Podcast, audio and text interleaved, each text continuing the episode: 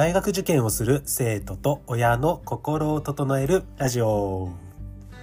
本音の志望校合格を目指す高校生そしてその保護者様にとって大切な問題を解く技術と心の扱い方についてお伝えする番組です。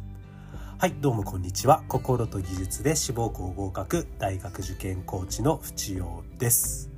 はい。じゃあ今日のテーマなんですけれども、えっと、2月になりました。えー、2月はどのように過ごしますか？についてです。漠然としてる。えっと、そうですね。えっと、今日が、えっと、2024年、えー、2月2日、えー、っと、金曜日になりますので、えっと、気づいたらね、えっと、2月になりましたね。あの、つい最近、あの、新しい年に変わりました、みたいなことを言っていて、でつい最近共通テスト終わりましたみたいな話をしていたらあ気づいたらもう2月かみたいな。月日経つの早いですねと思います。あと寒いですねここ最近。朝起きるの大変です。受験生の皆さんはねそんなこと言ってられないかなとは思うんですけどね。あの非常に寒くなってきました。特にあの受験生の皆様あの昨日ぐらいからえー、特に2月1日から、えー、カンカン同率の入試かなり本格化してきてます。愛知県だとね、えーと、名城大学あたりもあの受験が始まりだしているのでいよいよ受験生のこう私立受験が本格化してきたなというふうに思いますでまずそのこの2月なんですけれども、えー、受験生についてはある程度もうこの2月で受験が一段落しますね。うん。おそらく2月15日ぐらいまで、まあ、私立大学の入試がポツポツあり、で、2月25日に、え、ー、と、国公立前期、ね、まあ、25、26っていう大学もあるとは思うんですが、おそらく2月25、26あたりで、えー、受験生の皆様は一度、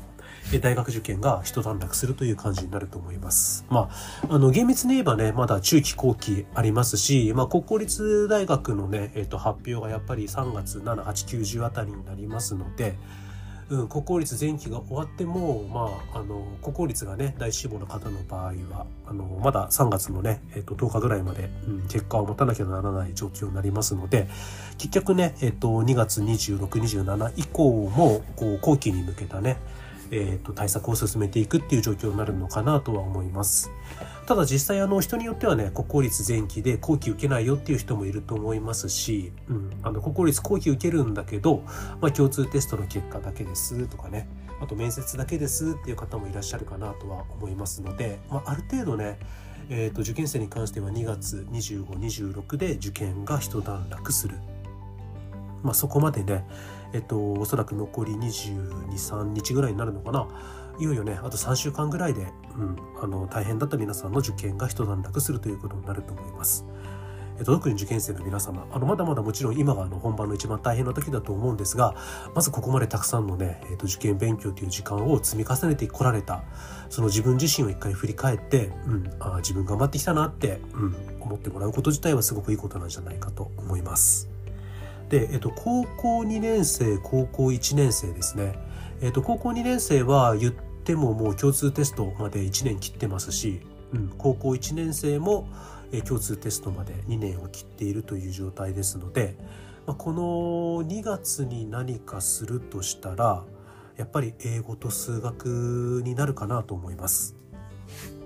えっと、英語についてはまだその英文法を体系的に勉強するっていうことが終わってない方が多いと思いますのでこの2月3月を使って、うん、あの体系的な英文法の学習を終わらせるっていうのが、えっと、一つの目標になるかなと、うん、それやっていくのが一番間違いないかなと思います。で数学に関してはこの2月3月を使って数学 1A の全範囲復習を終わらせるっていうのが、まあ、一つかなり重要なポイントになるかなとは思っております。えっと話を一度受験生に戻したいと思うんですが、まあ、私立本番、うん、始まってきてまして特にカンカン同率が第一志望の方とかだと本当に今が第一志望に向けたここまでの自分の全力を出すまあ、そういったタイミングで、まあ、かなりね、えー、と不安を抱えている人も多いんじゃないかなというふうには、えー、と少し感じております。でね、えー、と改めてなんですけどもちろんその受験当日に向けてすごく不安な気持ちが募ってきたりとか、まあ、試験前日とかねこうどうしていいかわからない気持ちになったりとかってすると思うんですがあのうちの塾生とか見ててもどんなに勉強してきた子たちでもやっぱり直前切って真っ青な顔してますし 口を開けば不安が出るみたいな。でその不安な気持ちをひたすら聞いて、まあ、ちょっとこういうふうに考えてみたらみたいな少しでもねこう気持ちが楽に前に向くような話をするみたいなのを、まあ、ここ最近は毎日やってるなみたいな感じなんですけどあの、まあ、受験生みんな不安だと思いますね特に第一志望受験に関してはね。でまあその元も子もない話をしてしまうと結局やっぱり受験って一人なんですよ。その皆さんの後ろには友達がいますし家族もいますし応援してくれる学校の先生とか応援してくれる塾の先生とかいろんな人が後ろにいると思うんですがただ試験を受けてるその瞬間ってやっぱりあなた一人、まあ、非常に孤独な行為なんですよね大学受験入試って。でも恐れる必要はないかなと思っていてその試験本番あなたが一人でいるように感じるかもしれないんですけどあなたの周りにはあなたが今まで積み重ねてきた全ての勉強時間という見方がついてるんですよね。過去積み重ねてきたあなた自身全てが試験当日のあなたの味方になっています。だから表面上あなたは一人なんですけどでもここまで生きてきた今まで勉強してきた全ての内容全ての時間全てのあなたがあなたと一緒にいますので一人だけど一人じゃないです。ものすごく厚みのあるあなたと一緒に試験当日過去の全ての自分と一緒にあなたは目の前の試験に取り組んでます。だから一人じゃないです。頑張ってます。頑張れます。一人じゃないんで大丈夫です。全力で第一次志望試験当日応援しております。いいことあるといいな。はい。じゃあ、えっと、今回のエピソードを聞いたあなたの感想をぜひ Spotify のレビューでお待ちしております。あのもちろんコメント欄すべて読んでおりますので、今後の番組をより良いものにするためにもぜひあなたの感想をお待ちしております。え Apple Podcast でお聞きの方もぜひフォローをいただけると嬉しいです。あの、オーディブルでお聞きの方、いつも本当に聞いていただいてありがとうございます。あの、ラジオを聞いててね、えっと、ぜひ私、フチオとちょっと話してみたいなとか、うんあの、フチオの受験指導を受けるまでいかなくても、ちょっと一回、例えば志望校のこととか、うん、受験のことで無料相談やってみたいな、みたいな方、もしあの、いらっしゃいましたら、全然、あの、ウェルカム歓迎でお待ちしておりますので、えっと、このエピソードの概要欄に、えー、公式 LINE、えー、リンクがありますので、えっと、そちらポチッとしていただいて、えっと、お問い合わせって入れていただくと、あの、私と連絡取れますので、ちょっと不調と話してみたいなっていう方いらっしゃいましたら、ぜひ公式 LINE 登録していただけると嬉しく思います。そうですねあのどこまでやってもやっぱりその自分の第一志望とかのね、えーと、第一志望でなくてもその入試本番までに100%の完璧な準備することってできないですし入試に出るありとあらゆる知識を完璧に暗記するっていうことできないのでじゃあ100%完全な状況を作れない以上100%やっぱり大学に受かるってことはできないので。100%でないってことは当然そこに不安とか恐れが生まれるんですよ。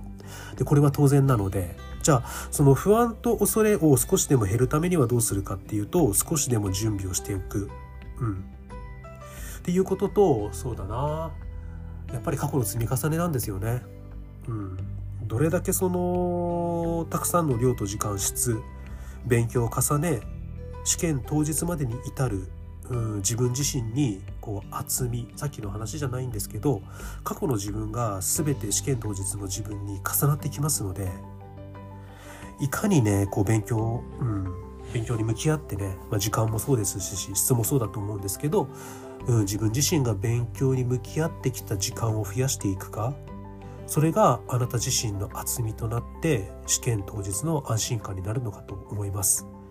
でこれを聞いていただいているあなたが高校1年生高校2年生であれば今ね試験当日に向けた自分自身の人間的な厚みを増している期間だと思いますので